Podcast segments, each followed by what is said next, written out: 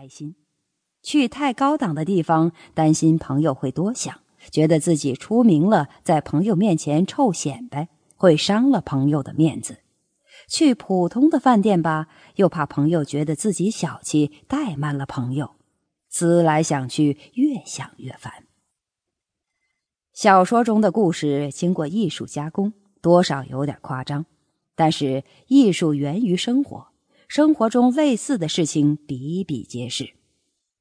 很多事情本来一开始就该直截了当的拒绝，和对方讲清楚、说明白，就不会有以后一连串的麻烦事儿。但是我们往往会受不好意思心理的影响，最后做出违背自己意愿的决定。答应对方的请求，最后搞得双方都很尴尬窘迫，自己也疲惫不堪。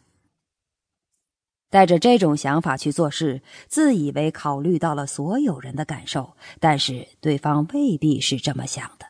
可能你的好意对方根本没有感受到，或者你的想法根本与对方的不一致，对方自然也就不会接受你的好意。每个人都有自己的人生观、价值观，因此每个人对事物的感受也不一样，所以你无法令每个人都对你满意。这就是生活，这就是现实，不是你的所有付出都会得到相应的回报。所以你自以为考虑全面，做到尽善尽美，每个人都应该对你很满意，更不会损害某个人的利益。公事私事都处理得当，事实上这是不可能的。所以，我们不要忘记自己所拥有的那个权利——拒绝，要适时运用这个上帝的礼物。生活中，我们常常会遇到很多难题：做事力不从心，别人送的礼物不合自己的心意，某人的行为违背了我们的做人原则。朋友求助，自己被琐事缠身，无法帮忙，等等。当被这些难题所困扰时，要记得运用我们的拒绝权利，拒绝自己不想要的东西，坚守自己的立场，勇敢选择自己想要的东西。漫漫人生路，我们需要拒绝的时候很多很多，因为我们在同一个时间只能做出一个选择。我们就不得不拒绝其他所有的可能。在我们纷繁复杂的生活中，时刻存在着拒绝。如果我们想要坐着，就只能拒绝与站、躺、跑、跳等一系列其他动作相关的活动；如果我们选择周末在家读书，就得拒绝出去游玩和朋友聚会等其他活动。如果我们选择在乡村过安静、简单、淳朴的生活，就必然要拒绝大都市的灯火辉煌、繁花似锦、车水马龙。如果我们选定一人厮守终身，就必须要拒绝别人的深情厚谊。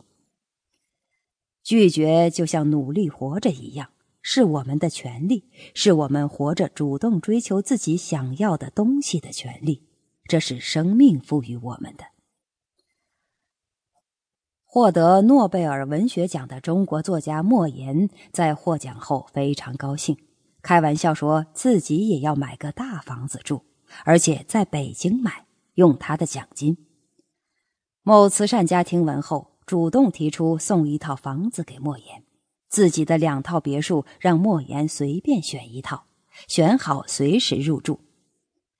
莫言的父亲听了这话，直接就给拒绝了，说他们家是种田的，他儿子出身农民家庭，不需要什么别墅。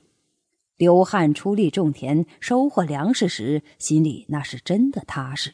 这个不是劳动换来的，他家莫言不要。